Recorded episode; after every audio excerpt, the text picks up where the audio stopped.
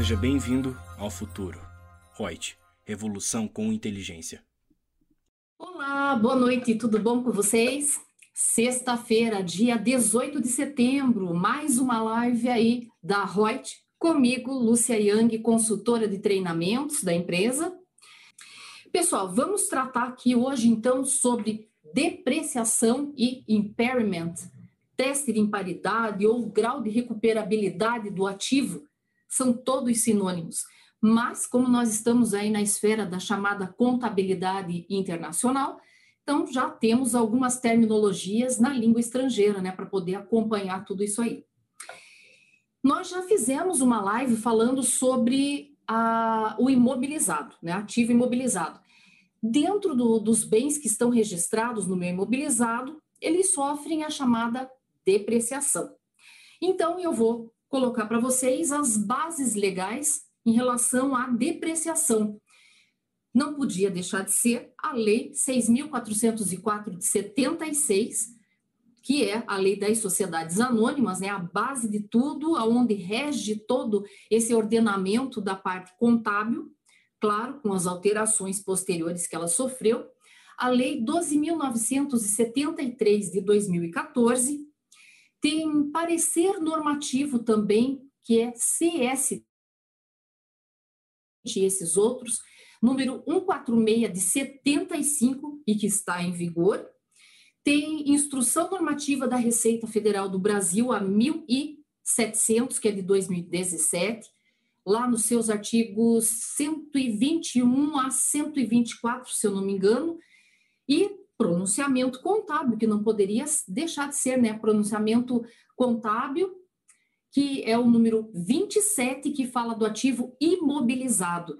E aí, como a depreciação faz parte dos bens que são registrados dentro do ativo imobilizado, é lá que nós temos o subsídio legal dentro desse CPC. Bom, então já temos que falar que existem dois prismas, dois pontos de vista distintos em relação ao tema depreciação. Um deles é o foco contábil e o outro vai ser o foco fiscal. Vamos falar dos dois?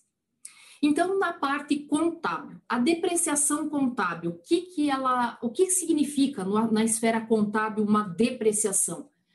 A depreciação vai corresponder a um desgaste que o bem vai sofrer, seja pelo uso, pela ação da natureza ou por uma obsolescência natural, normal que ocorra em relação ao bem que está registrado no imobilizado.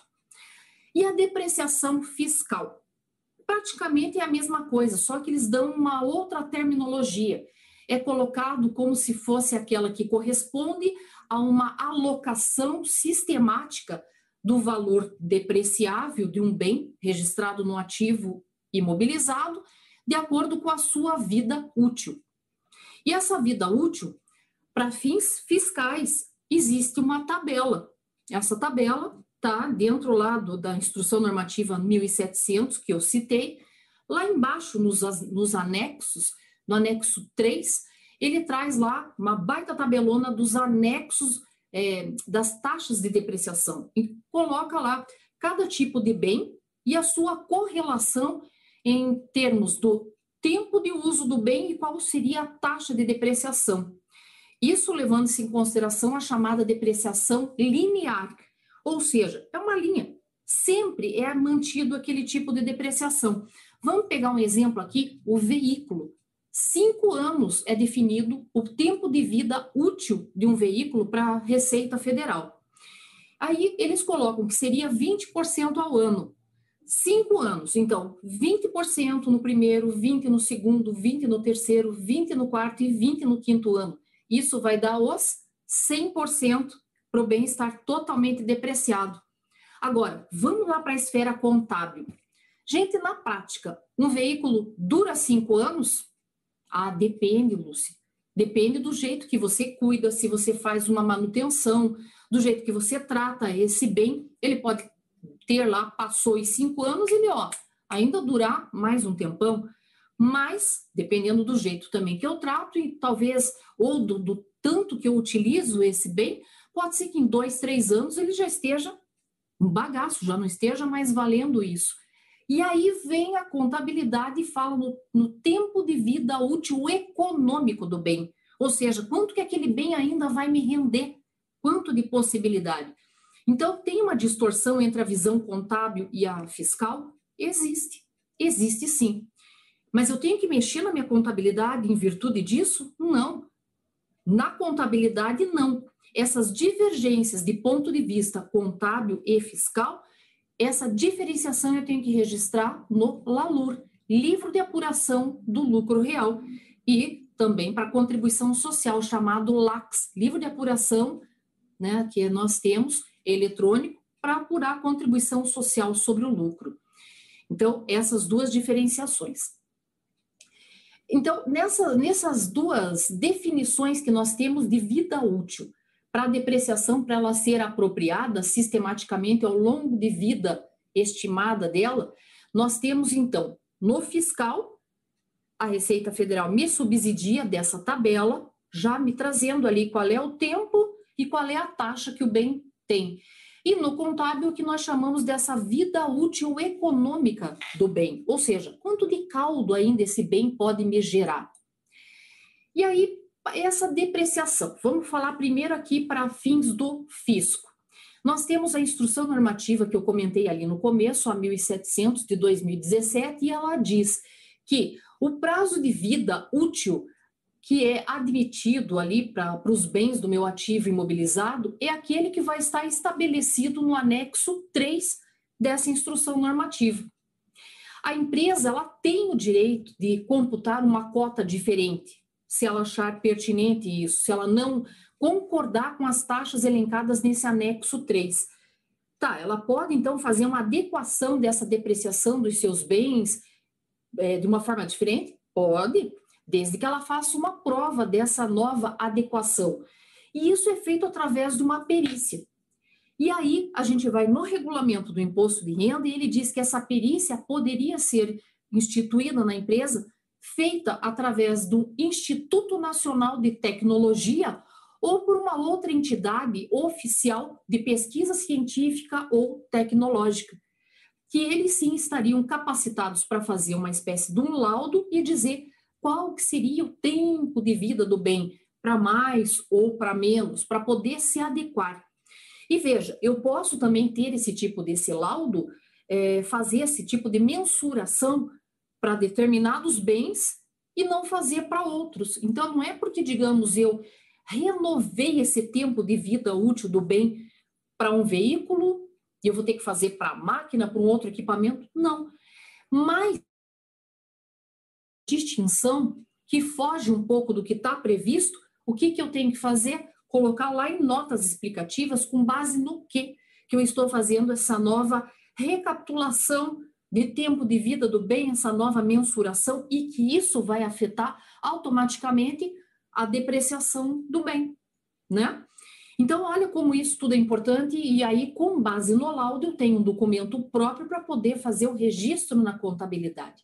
Então, isso me dá um subsídio perfeito para poder dar continuidade. Para fins contábeis, a gente daí vai se pautar no pronunciamento do CPC 27, que fala do ativo imobilizado, lá no seu item número 6. Ele que fala no tempo de vida útil como sendo aquele período de tempo durante o qual a entidade espera utilizar esse ativo, ou ainda o seu número em unidades de produção, ou digamos de é, das unidades que sejam semelhantes que a entidade espere utilizar desse ativo. Ou seja, seria uma espécie de uma, uma expectativa de vida útil daquele bem. Só que veja, é subjetivo? Claro que é. Mas eu posso só dizer, ah, eu acho que o bem vai durar tanto. Não, não é um achômetro. Eu tenho que ter alguma base para poder fazer esse registro. E essa base, por exemplo, eu poderia pegar é, sei lá, panfletos em loja, se eu comercializo móveis. Então, eu posso, em loja de móveis, pegar os panfletos e verificar mais ou menos ali qual é mais ou menos o valor do bem.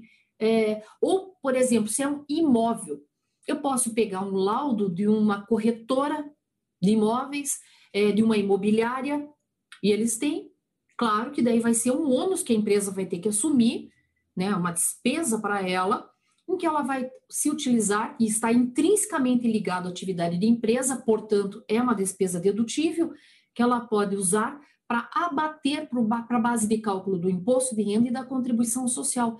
Então, tem esse seu lado importante. E por que tudo isso que nós temos que fazer?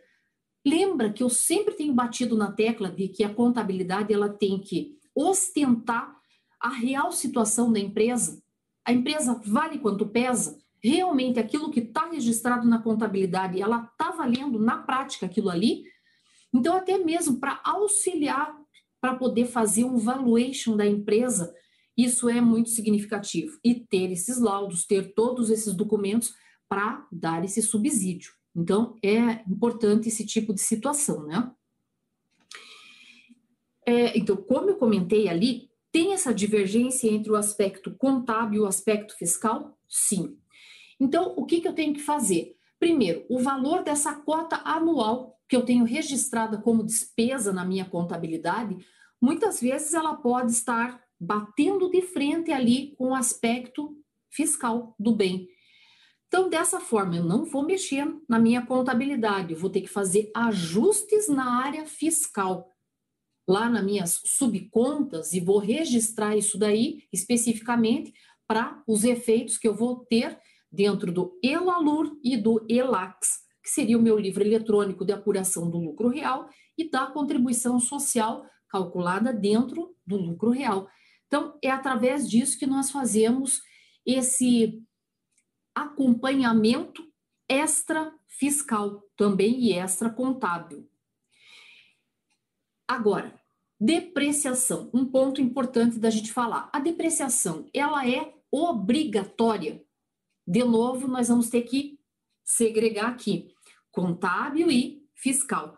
Contabilmente é obrigatório, sim. Né? Basta a gente olhar o CPC 27, que fala dessa parte do imobilizado, e está lá. É obrigatório fazer esse reconhecimento desse desgaste sofrido aí pelo bem ao longo do seu uso, do tempo, né? Mas e fiscalmente falando? Fiscalmente falando, eu tenho que dizer, depende também. Ele abre mais ainda situações. Vai dizer assim que depende do regime tributário. Então vamos lá. Se eu estou no Simples Nacional, eu sou obrigada a fazer a depreciação do determinado bem. Lúcia, mas a depreciação ela não é uma despesa, é despesa. Se o bem estiver intrinsecamente ligado à atividade da empresa, é despesa dedutível. Lúcia, mas no Simples Nacional, eu levo em consideração para o cálculo do simples as despesas? Não levo. Para o cálculo do tributo, não. Mas e mesmo assim eu tenho que computar a depreciação? Sim. Porque se você está sendo tributada como um simples nacional e de repente faz a alienação de um bem teu que está no imobilizado, dentro da própria lei do simples nacional, a lei complementar 123, ela diz que você tem que levar em consideração a depreciação, a amortização ou a exaustão de um bem ou um direito registrado, seja no teu é, imobilizado ou no teu intangível. É obrigatório. E diz que se eu não tenho isso numa contabilidade, não importa. Eu tenho que ter planilhas à parte ou qualquer outra forma em que eu consiga demonstrar de uma forma clara qual que é o valor contábil efetivo do bem, ou seja, o seu custo de aquisição menos a depreciação para chegar no valor contábil, para fins de apurar o tal ganho de capital. Agora, e se eu sou tributada pelo lucro presumido? No lucro presumido, eu vou dizer para vocês que não, não tem isso expressamente na lei, mas em perguntas e respostas da Receita Federal, entendimentos feitos por alguns autores, eles dizem que sim, que por uma analogia ao regime ali do Simples Nacional, consideração as despesas e custos, eu tenho que computar para o lucro presumido igualmente, no caso da venda de um ativo imobilizado. Então, para o presumido, igualmente, teria que fazer. Eu acho que cabe discussão judicial em relação a isso. Administrativamente, tire o cavalinho da chuva que você não vai ter êxito. Talvez judicialmente, Talvez. Ninguém pode garantir e tem que ver o custo-benefício, se é viável ou não né, entrar com uma ação. E no lucro real? No lucro real é diferente de tudo. Aí ele é opcional. E por quê? Porque, como é despesa, se eu sou lucro real, pessoa jurídica, e vou é, lançar a despesa como depreciação, como despesa, vai diminuir a minha base para tributação e o fisco vai ganhar menos. Portanto, não é interessante. Agora, se eu levo em consideração a, essa opção e não opto, opto por não fazer a depreciação, o valor do ganho de capital vai ficar vai ficar maior e aí o fisco agradece nesse sentido. Gente, então com base nisso, também, Lúcia, perguntas que o pessoal faz. Estou lá no lucro real, como é opcional essa depreciação? Se por um acaso é, nessa depreciação eu não fiz no ano 1, um, não fiz no ano 2, mas de repente eu quero começar a fazer no ano 3, no 4 e no 5, eu posso? Posso. Mas, continuando a pergunta, eu posso usar daí aqueles dois anos que eu deixei para trás? Não. Aqueles dois anos que você não se apropriou da depreciação, você perdeu, tá? Então, usa só daí do terceiro, quarto e quinto ano. E lembrando uma coisa, nos teus demonstrativos contábeis não vai ficar uma diferenciação de um valor desse bem do teu imobilizado de um ano calendário com outro? Lembra que tem aquele princípio da comparabilidade, que eu tenho que comparar uma peça contábil de um ano com o outro, e eu não mudei, talvez, uma política contábil de um ano para outro. Então, eu tenho que colocar em nota explicativa dizendo isso, justamente para mostrar a diferenciação que está sofrendo o valor de um bem referente a um ano, comparativamente com o ano seguinte. Ok? Então, isso é importante também da gente falar. Deixa eu ver aqui a Débora, senão ela me mata se eu não entro em contato com ela aqui para dizer: Olá, quem que está falando, quem que está com a gente, e até para podermos dar uma boa noite. Newton Carlos Gabriel, de Bauru, São Paulo, boa noite. José Carlos dos Santos, boa noite. A Ana Rentges, é isso? Rentges, boa noite. A Nath Otone, M. Maludrial, Rafael Costa, Eva Santos estão aqui conosco. Para essas pessoas eu só posso dar meu coração, né? Porque olha, plena sexta-feira, um assunto tenebroso desse que até o próprio Felipe, quando foi preparar ali a live, todos aqueles dizeres, essas, esses como é que eu posso falar, esses efeitos que aparecem, né? Quando a gente entra em cena, ele vai jogando aquelas coisinhas, o nome da gente, o nome da live. Ele disse, Lúcia, deixa eu digitar certinho esse nome, que nome esquisito isso, né? Impairment. Então, são palavrinhas, eu tenho que só agradecer. Se ele já achou complicadinho e está aqui, vocês estão aqui também, né, para tentar aprender um pouquinho mais, trocar um pouco mais de ideia, só posso agradecer. São profissionais diferenciais que numa plena sexta-feira estão aí voltados a aprender, a ter um pouco mais de troca de informações. Legal, gente. Muito obrigada, mesmo mesmo.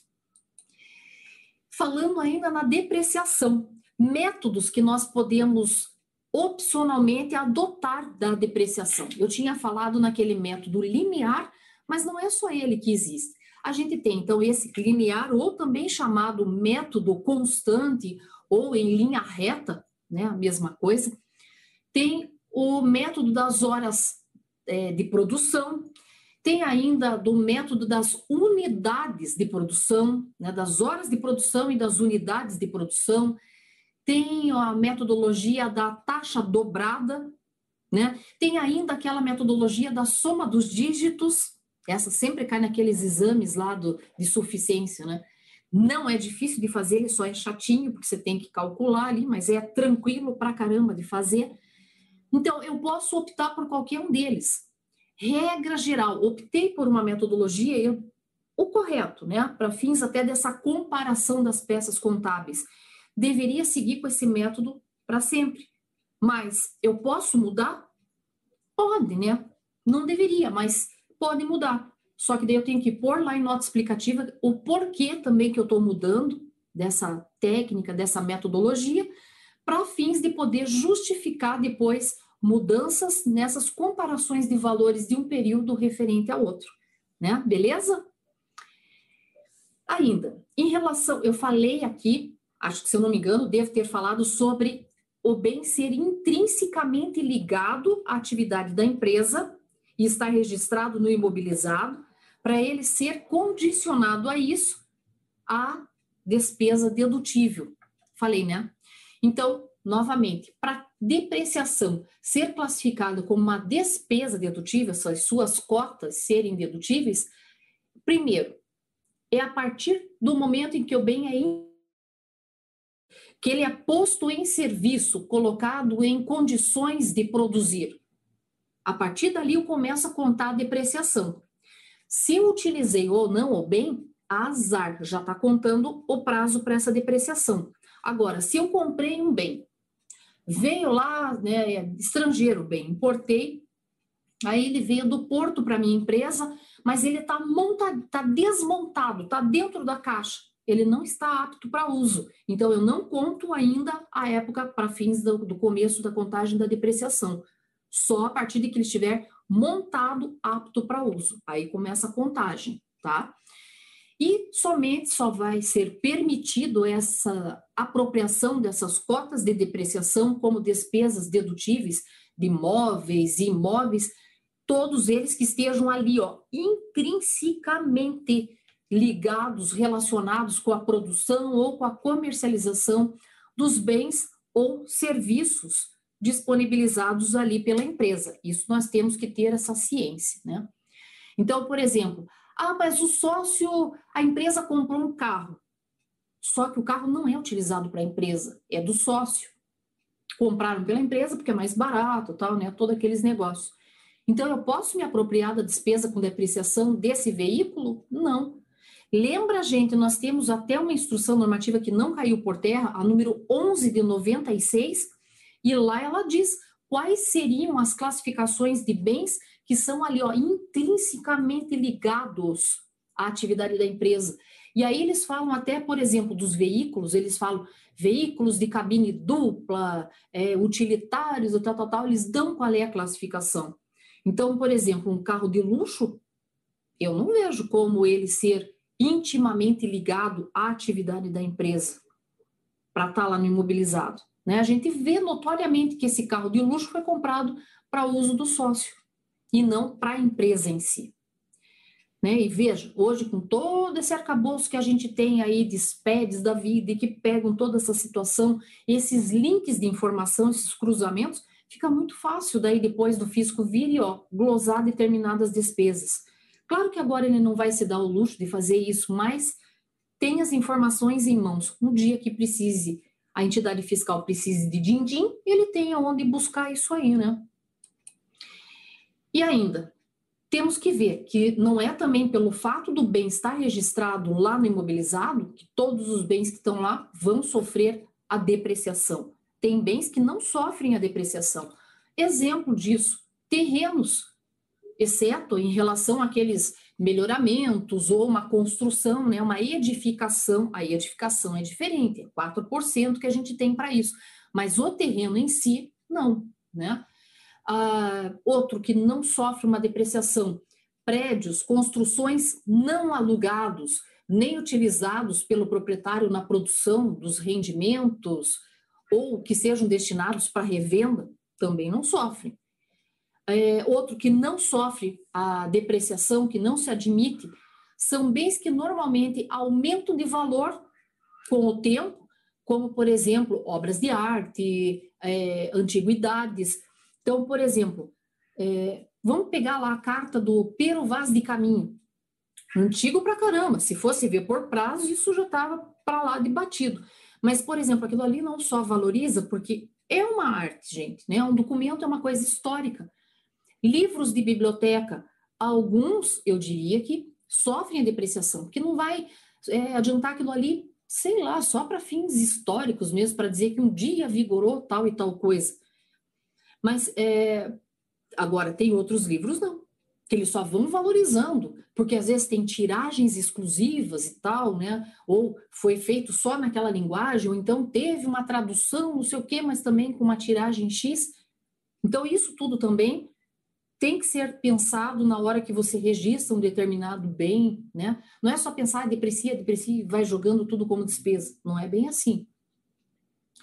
E também é evidente que eu não vou utilizar depreciação para aqueles bens ou direitos para os quais eu utilize cotas de exaustão.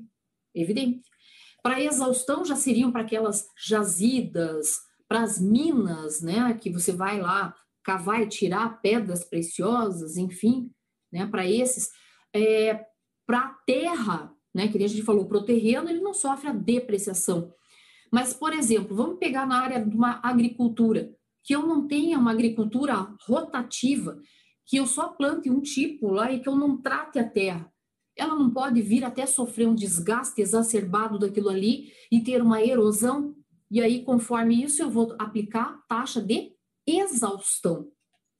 Então, caberia sim são regrinhas que a gente tem que né, relativizar em relação à atividade também que você está desempenhando. É, e, Lúcia, e se por um acaso eu trabalho com. Estou comprando um determinado bem que vem para o meu imobilizado, mas esse bem já é usado. Eu uso a taxa de depreciação? Usa. Só que é claro que você não vai usar a taxa cheia, como se fosse para um bem zero bala.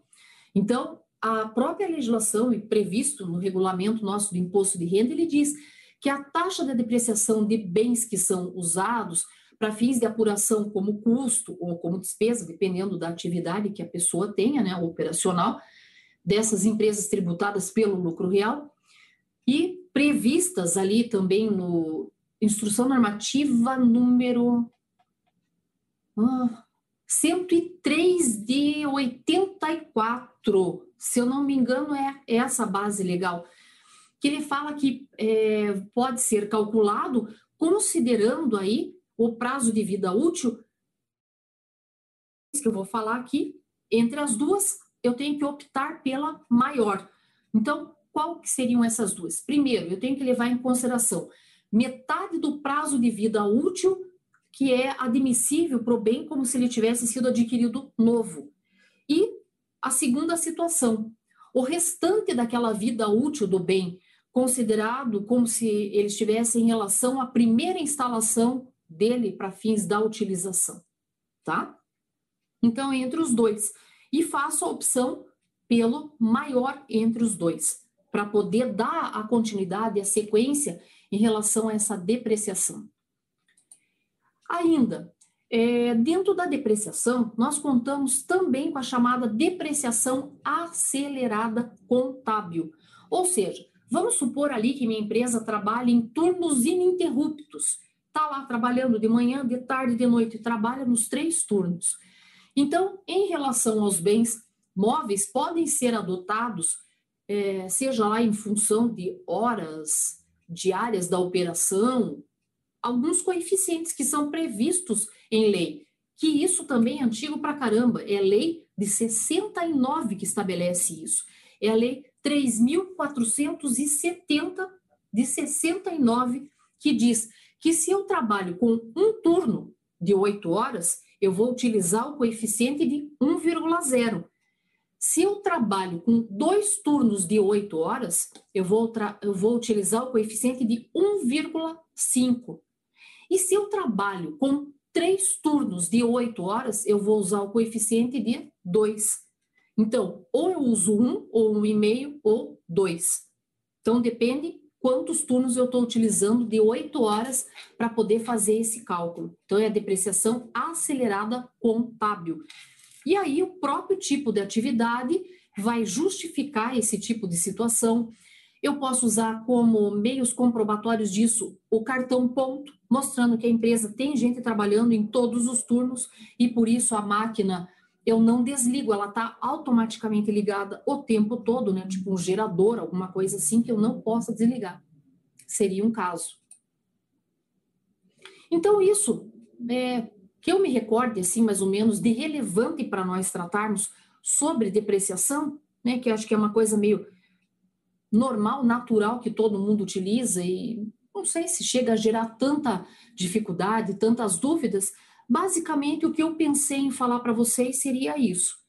Agora, vamos começar a ir falar no tal do teste de imparidade, ou impairment test, ou grau de recuperação do ativo, ou falar no chamado CPC 01.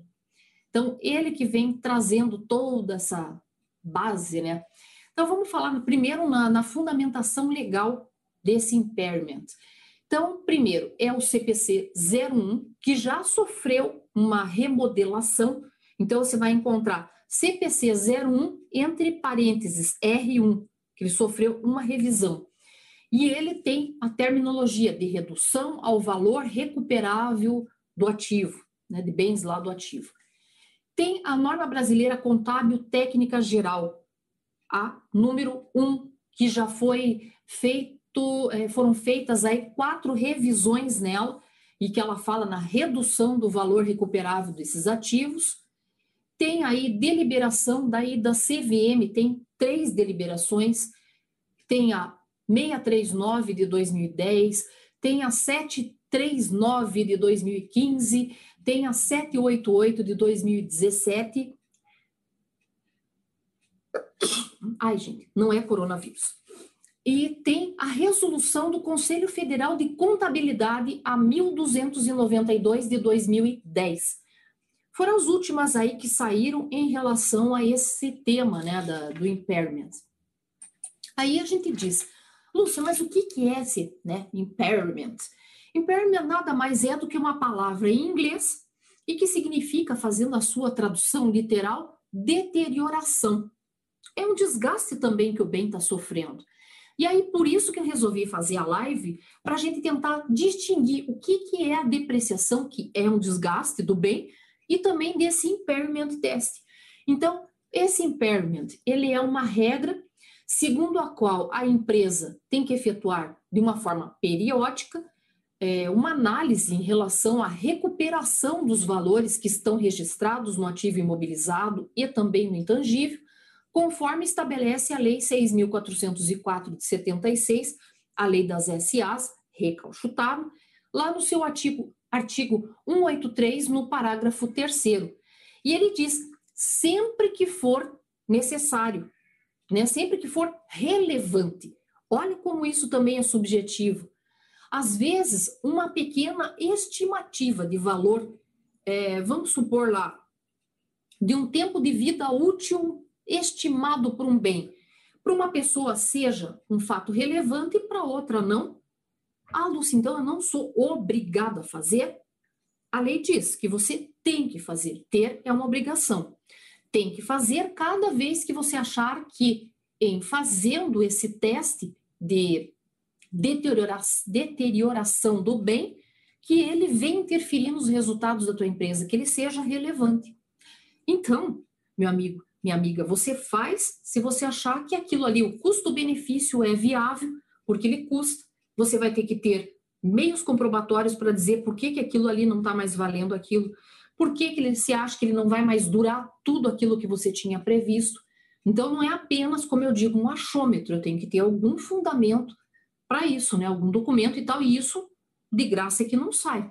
Além do que é trabalhoso também para poder. Muito sinceros, muitos contadores não estão no patamar de habilitação para poder fazer isso. E por quê? Porque ele é incapaz, não é que seja que ele não tem essa capacidade. Porque, por exemplo, se eu olhar essa câmera aqui que está me filmando, eu sou apta, tendo a formação que eu tenho, eu sou apta para dizer que ela vai estragar daqui a um mês, uma semana, qualquer coisa, em condições normais de uso, quanto tempo ela vai durar? Eu não, não tenho essa capacitação.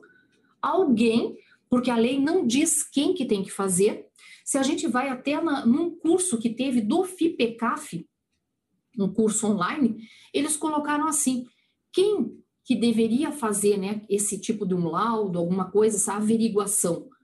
E aí, no próprio curso é colocado assim, que qualquer pessoa da empresa, desde que tenha, as, tenha provas robustas para poder dizer que aquilo ali vai durar tanto tempo ou vale X, Y ou Z. E aí, claro, a pessoa vai ter que ter como subsídio alguma prova documental, seja qual for ali, para poder ter essa definição. É complexo, gente. Então, por exemplo, quando o valor contábil, presta atenção nisso, quando um valor contábil de um bem exceder o seu valor recuperável, significa que o seu ativo está desvalorizado e que, portanto, você teria que faz, aplicar esse teste de recuperabilidade. E a metodologia para avaliação desta recuperabilidade dos ativos, todos eles são estipulados na norma brasileira contábil técnica geral, número 01. E dentre as quais tem lá a estimativa do valor em uso em ativo, né, num ativo. É, então, por exemplo, eu vou ter que ver técnicas específicas para isso, talvez laudos, pareceres, enfim, e com base nesse documento, remensurar valores. E eu não digo, quando eu digo remensurar, não é uma reavaliação como nós tínhamos antes da contabilidade internacional ter entrado em vigor no Brasil. Porque antes eu pagava né, um perito e esse perito é que me dava, me dava um laudo para eu reavaliar um bem do imobilizado, para mais ou para menos. Então, ou eu aumentava ou diminuía o valor do meu imobilizado e a contrapartida eu lançava dentro do meu patrimônio líquido como reserva de reavaliação. Só que a partir do momento que essa norma contábil internacional entrou em vigor no nosso país, esta reavaliação espontânea não é mais possível. Nas normas contábeis, eles dizem, sempre usam a palavra reavaliação, mas já do ladinho eles colocam quando cabível, quando regulamentável, estiver regulamentado. Não tem regulamentação para isso, então não posso espontaneamente. Lúcia, mas meu bem está com valor tão baixinho, eu quero aumentar. Não. Só se você fizer alguma benfeitoria, alguma coisa que venha agregar valor ao teu bem. E aí eu te sugiro, dá mais uma olhada lá numa live que nós fizemos do ativo imobilizado, que foi show.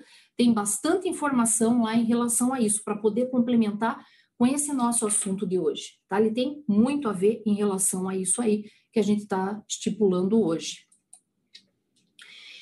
Quando a gente fala é, nessas estimativas aí para o impairment, ele fala na estimativa pelo uso né, ou pela venda do bem. Ou seja, quanto que aquele bem ali estaria valendo no mercado. Quer ver? Vamos colocar um exemplo prático disso aí. Linha telefônica. Hoje, quanto que está valendo uma linha telefônica?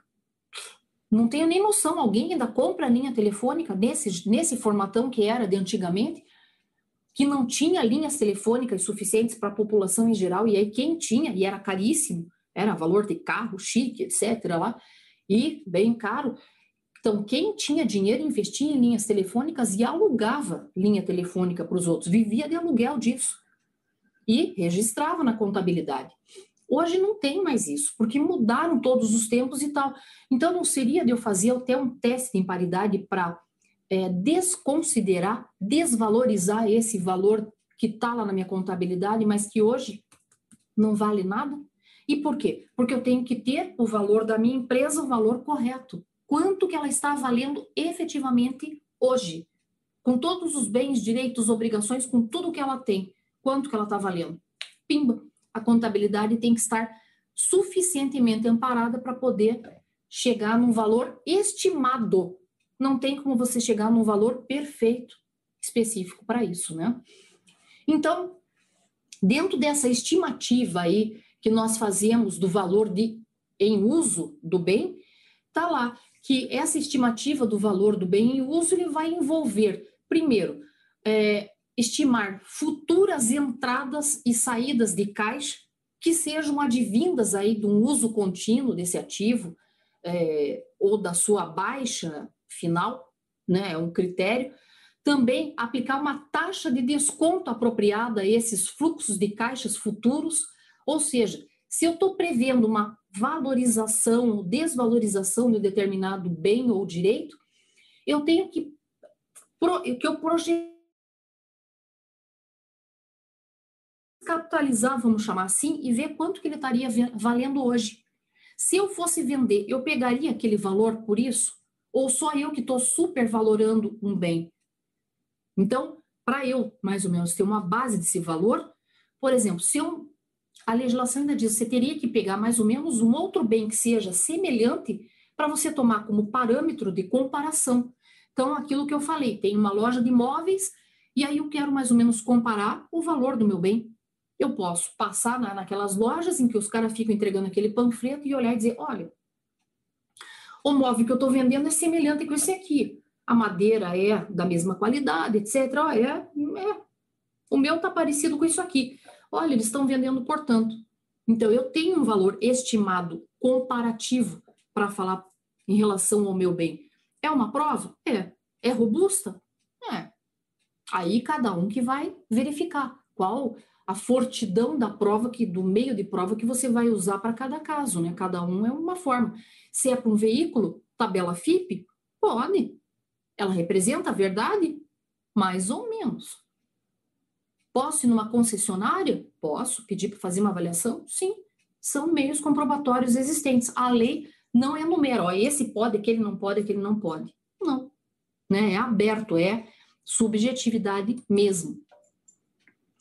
E a entidade ela pode ainda identificar outras indicações ou outras fontes de informação que o ativo pode ter se desvalorizado e exigindo que para isso seja determinado é, que o seu valor seja recuperável, ou seja, no caso, por exemplo, que eu tenha lá um ágio por uma expectativa de uma rentabilidade futura, o chamado goodwill, pode ser que eu tenha que proceder a um teste de recuperabilidade, sim, em relação a isso.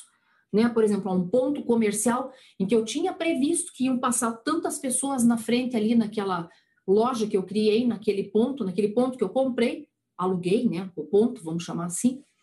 E de repente estou estimando lá que vão passar tantas pessoas e deu tudo errado aquela estimativa. Está passando bem menos por causa de alguma conjuntura, alguma coisa externa que interferiu e vai passar menos gente. Então eu tenho que desvalorizar, porque se eu for vender essa minha pastelaria, esse ponto, por exemplo, para Débora, eu tenho que dizer, olha, Débora, quando eu comprei o, o ponto, eu paguei tanto por ele, porque eu estimei é, que eu ia explorar esse ponto por cinco anos ia ter tanto de retorno. Só que, ó, colocaram lá uma boca de fumo, um negócio, aí o pessoal tá com medo de vir aqui com família e tal para comer e etc. E aí, por causa disso, desvalorizou um pouco. Eu tenho que dizer isso para ela através da contabilidade. Aplicando um teste de imparidade, colocando uma informação pertinente lá nas notas explicativas para esclarecer. Tá vendo por que, que também nós fizemos aquela live sobre notas explicativas aí numa sexta-feira? tudo vai se interligando, gente. É tudo uma linguagem única que se converte, tudo, né, converge tudo para um único caminho. Quer ver? Então, exemplos. Ah, Lúcia, não está ainda muito palpável esse tal teste de imparidade. Então, vamos lá. Quer ver? Exemplo que a gente pode citar. Se forem, por exemplo, em relação a dívidas a receber que a empresa tenha, ela pode aplicar o teste de imparidade? Pode, para poder mais ou menos analisar ali uma insolvência do cliente. Por exemplo, vou vender a minha empresa de bijuterias para o Felipe. E aí o que, que ele, ele, eu tenho que dizer, Felipe, mas eu vendi tanto a prazo para tantos clientes, só que desses clientes eu estou fazendo uma provisão para devedores duvidosos de tanto, que eu acho que tantas pessoas aí, por causa que estão desempregados, etc., vão me dar um calote e não vão me pagar. E aí, por causa disso, ele diz: bom, Lúcia, então vamos descontar esse valor aí, porque eu vou comprar a tua empresa. Eu já estou comprando aí com uma previsão de que o negócio, que eu não vai receber esse valor. Então, é um teste de imparidade? Sim. Agora, e se eu errei nessa minha previsão? Eu posso voltar atrás? Posso, devo, mas voltar atrás no valor original que ele estava. Não superar. Eu não posso valorar colocar acima o valor. Se ele estava num valor X, com o teste de imparidade, eu reduzi. Se eu me arrependi, eu posso voltar à situação original, jamais acima. Tá? Isso está também expresso aí no CPC 01, que estabelece isso. Outro exemplo que a gente pode ter em relação a um teste de imparidade no imobilizado, no que se refere a uma máquina obsoleta. Então, ó, quer ver um exemplo prático que houve lá com meu pai? Teve uma época em que ele estava trabalhando como é, gerente de uma gráfica, e aí eles, ele e um outro rapaz inventaram de viajar e comprar uma máquina, também era época daquelas campanhas políticas, e que faziam muito daqueles santinhos lá para vender. Então eles pensaram: nossa máquina está meio velhinha, a gente não tem dinheiro para comprar uma super nova, vamos comprar uma mais ou menos lá que está usada, né? Porque fazendo todos os cálculos de ir até o local, né? Ter o frete para trazer, tal, compraram a dita da máquina, pensando que daí iam tirar todo o valor, o custo dela produzindo um monte de santinho, porque ela era bem mais rápida, etc., gastava menos energia, enfim, tudo, né? Menos, puxava menos tinta, todas aquelas coisas também que eu não entendo muito de gráfico. Mas que ia reduzir custos ali para eles. Acabou não acontecendo, porque deu um rolo lá que a máquina veio, mas o pessoal não sabia operar. Aí tiveram que gastar mais um tanto para contratar um cara para vir, para dar todo o treinamento de saber operar a máquina. Aí estragou uma peça da máquina, dele não tinha no Brasil, tiveram que importar até a máquina, até vir a peça, é, sair lá do, do porto visando ali, então tinha ficado parado mercadoria. Enfim, quando a máquina estava pronta para uso, puf, já tinha passado as eleições e não ia mais dar para tirar o dinheiro para poder vender, né, em cima lá do, da, da impressão dos ditos santinho. Tomaram na cabeça. Então, não era um teste de imparidade, máquina ficou obsoleta lá. Né? Passou o time dela dela ser utilizada. Outro exemplo que pode ter ali é de usar o teste de imparidade em relação ao bem que está no estoque. Também, é, se é um estoque, digamos, de um produto perecível, de um produto também com uma obsolescência grande por causa, vezes, de uma tecnologia, é o caso. Né? Esse sofre um desgaste assim absurdo, uma desvalorização é, efetiva, e tem que ser feito aí o teste de imparidade. Então, o teste de, no teste de, de, de imparidade, o que, que nós temos efetivamente que analisar? Primeiro, o estado desse meu ativo ele está obsoleto ou ele tem, digamos, algum tipo de dano físico, alguma coisa que desmereça um pouco o valor dele? Eu tenho que analisar também qual é o desempenho desse meu ativo. Ele está, por exemplo, abaixo do que era uma expectativa em relação a ele? E ainda, fazer uma avaliação também em relação ao ativo com valor de mercado. Como que está esse produto no mercado? Aumentou? Diminuiu a procura? Como é que está essa situação? E aí, com base nesses parâmetros ali, vamos chamar assim, é que eu aplico ou não. Isso são questões aí que a gente coloca como questões relevantes e que ensejam, sim, a obrigatoriedade de aplicar esse teste de imparidade nos, nos bens, né? Bens e direitos. Porque tanto pode ser lá no meu ativo imobilizado, quanto no intangível, e a gente viu também em termos do estoque também dá para ser aplicado. Então, independentemente ou não de existir ou não qualquer tipo de indicação de redução de valor recuperável, a entidade deverá testar. E aí o CPC é que diz, no mínimo, anualmente. Eles até colocam lá umas letras diferentes, pelo menos uma vez no ano eu teria que fazer esse teste para verificar ali essa redução ao valor recuperável de um ativo intangível, por exemplo, é, que tem uma vida útil indefinida, principalmente, ou um ativo intangível que ainda não, não tem, digamos, disponível para uso, comparando lá com o seu valor contábil, com o seu valor recuperável. E esse teste poderá ser executado aí também a qualquer momento, por qualquer período no ano, desde que ele seja executado ali sempre daí, né, todo ano naquele mesmo período. E por quê? Então, por exemplo, peguei agora setembro para fazer a aplicação do teste de imparidade.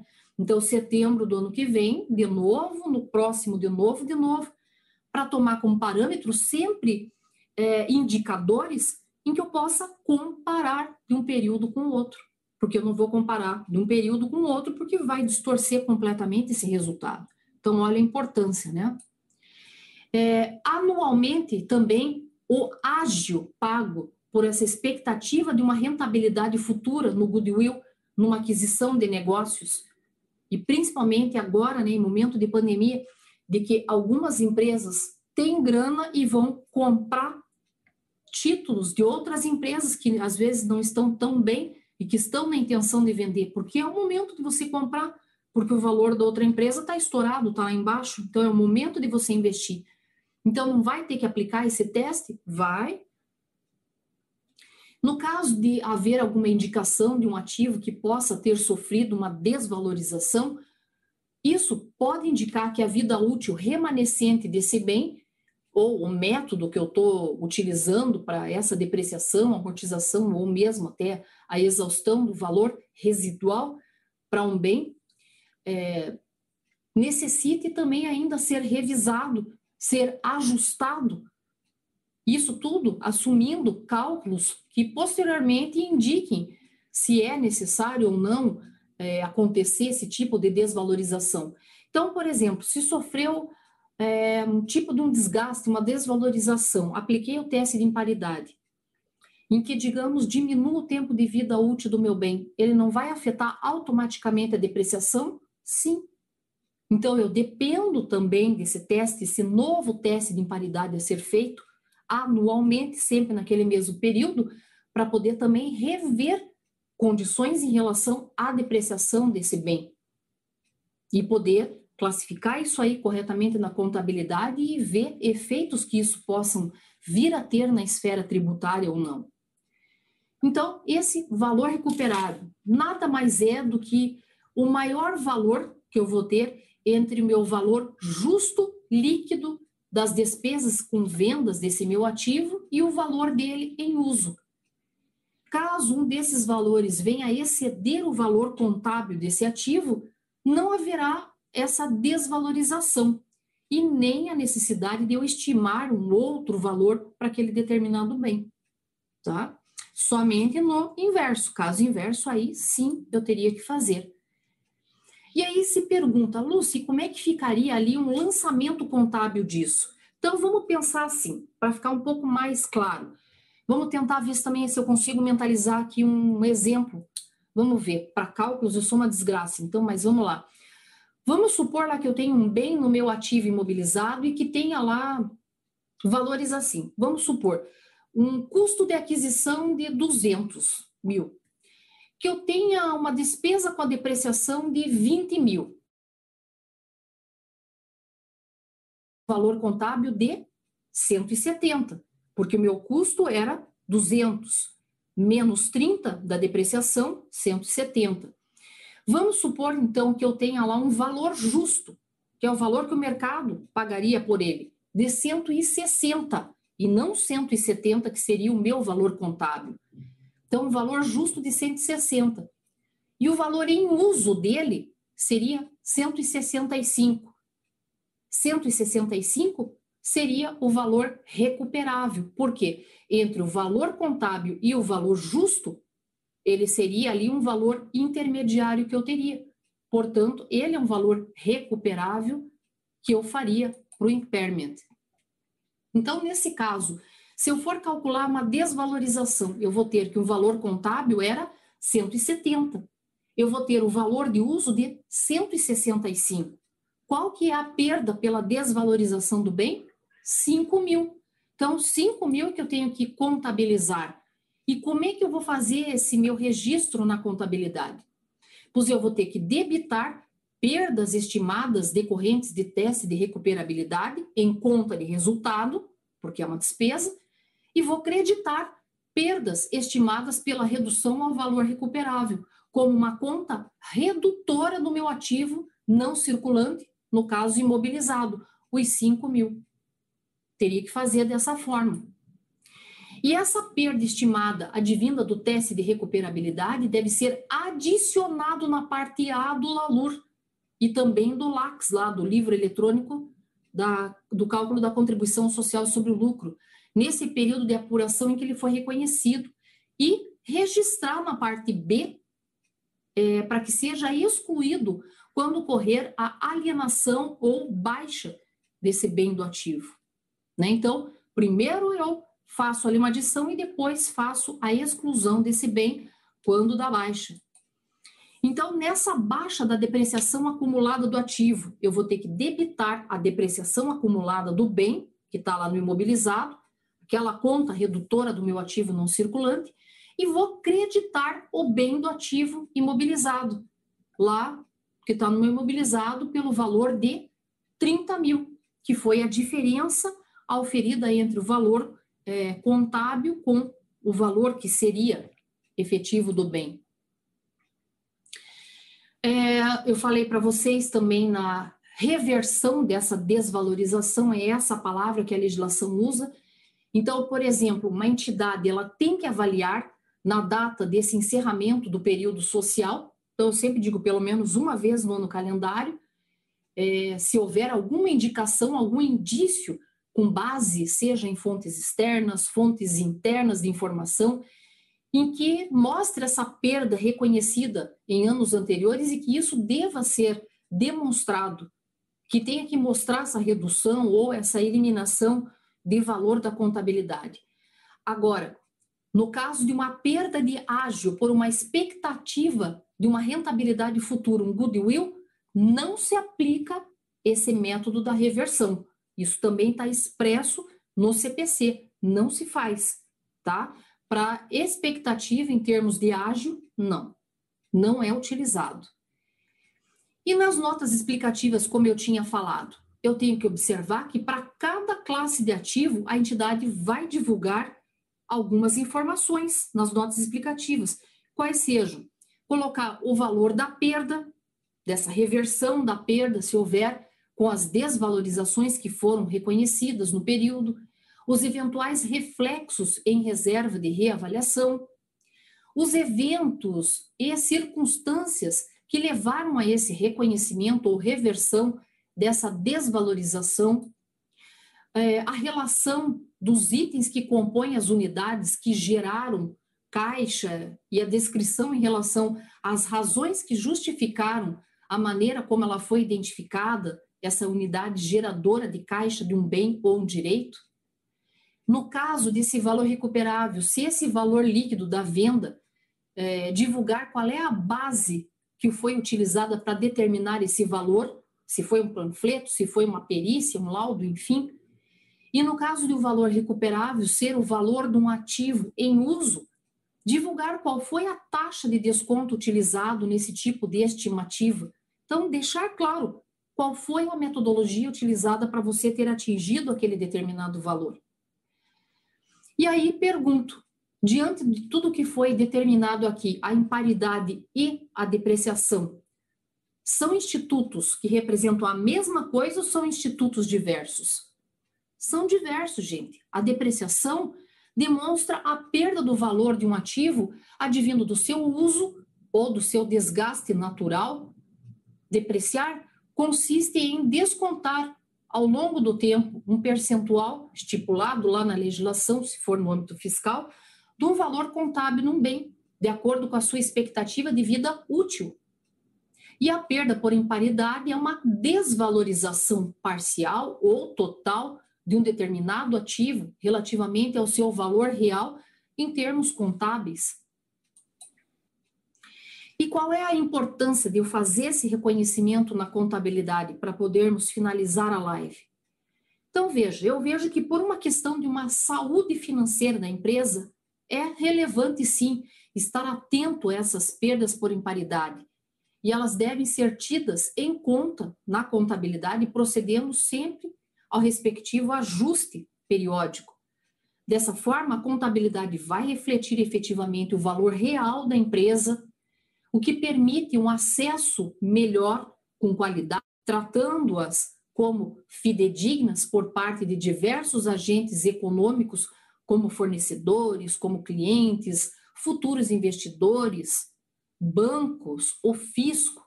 Né? Você tem uma credibilidade melhor em relação àquilo tudo que está sendo demonstrado.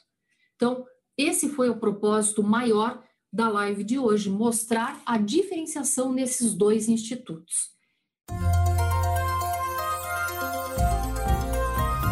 Gostou do nosso podcast? Acesse youtube.com/royts aí e assista a versão em vídeo. Deixe seu like, compartilhe com seus amigos e se inscreva no nosso canal. E não se esqueça de ativar as notificações para acompanhar nossos conteúdos semanais. Aproveite! Até mais!